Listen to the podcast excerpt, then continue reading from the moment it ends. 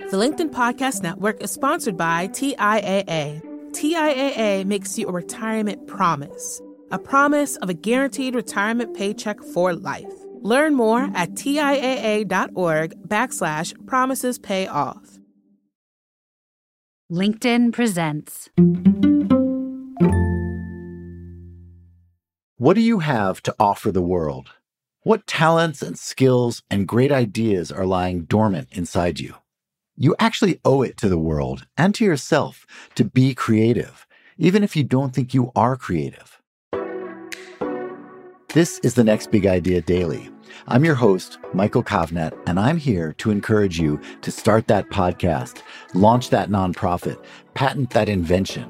And if you need some support along the way, Becky Blades offers great advice in her book, Start More Than You Can Finish, a creative permission slip to unleash your best ideas. Earlier this week, I talked to Becky about how to get started. And today, Becky's back with an idea about what happens after you get started. And it's encouraging news because, as Becky explains, the creative process has a momentum all its own. Starting sounds exhausting if we think we have to do all the leading and thinking and pushing and pulling. But there's good news.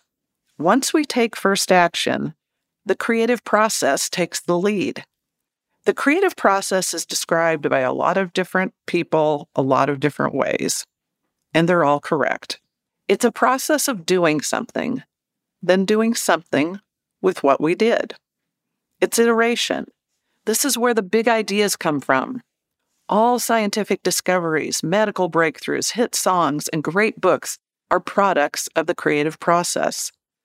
And really, when you stand back and look at it, the creative process is just those four parts of starting imagining, thinking, deciding, and acting over and over again. It takes our ideas to their best finishes and it cultivates new ideas, next level epiphanies, and it shows us the way to bring them to life.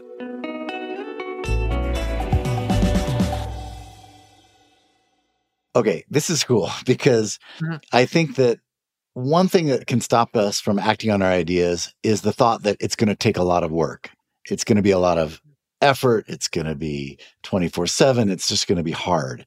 And it might be hard, but I think you're making the point that it might not be as hard as we think because once you get started, there's a certain momentum that builds up. The creative process has its own kind of charge to it that can kind of carry us along. And our actual effort might not be as massive as we think it's going to be.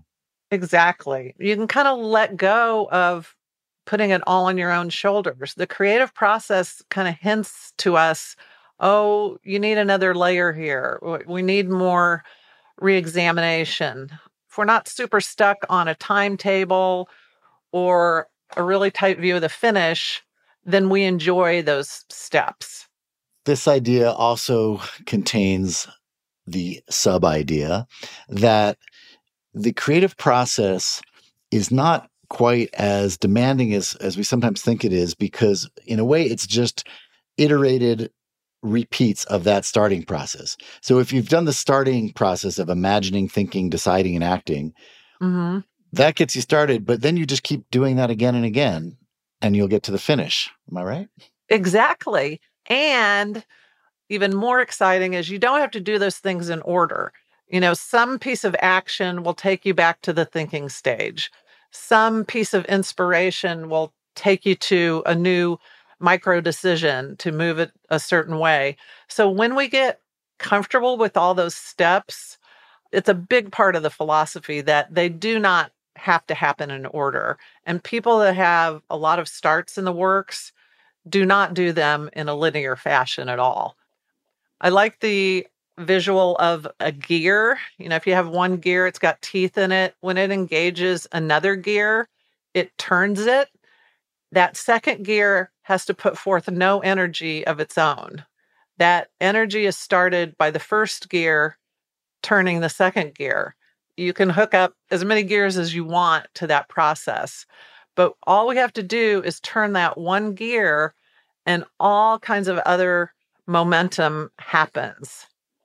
So, even though this isn't necessarily the point of your book, if we become good starters, there's a chance we will become good finishers as well. I think exactly. I mean, to me, it's very much the point of the book. People like Mozart and Einstein had so many starts that that's where their greatness came.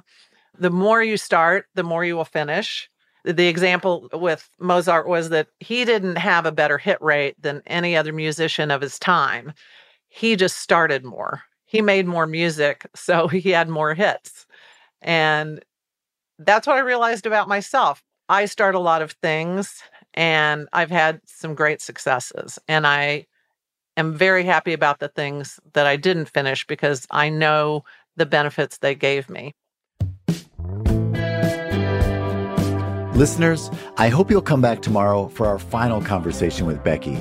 She's going to wrap up our masterclass on creativity by telling us how acting on our ideas is the best of who we are. You're not going to want to miss this one.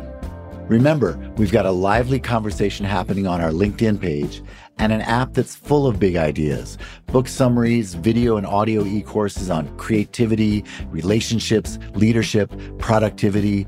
It's all there in the Next Big Idea app. I'm Michael Kovnat. See you tomorrow.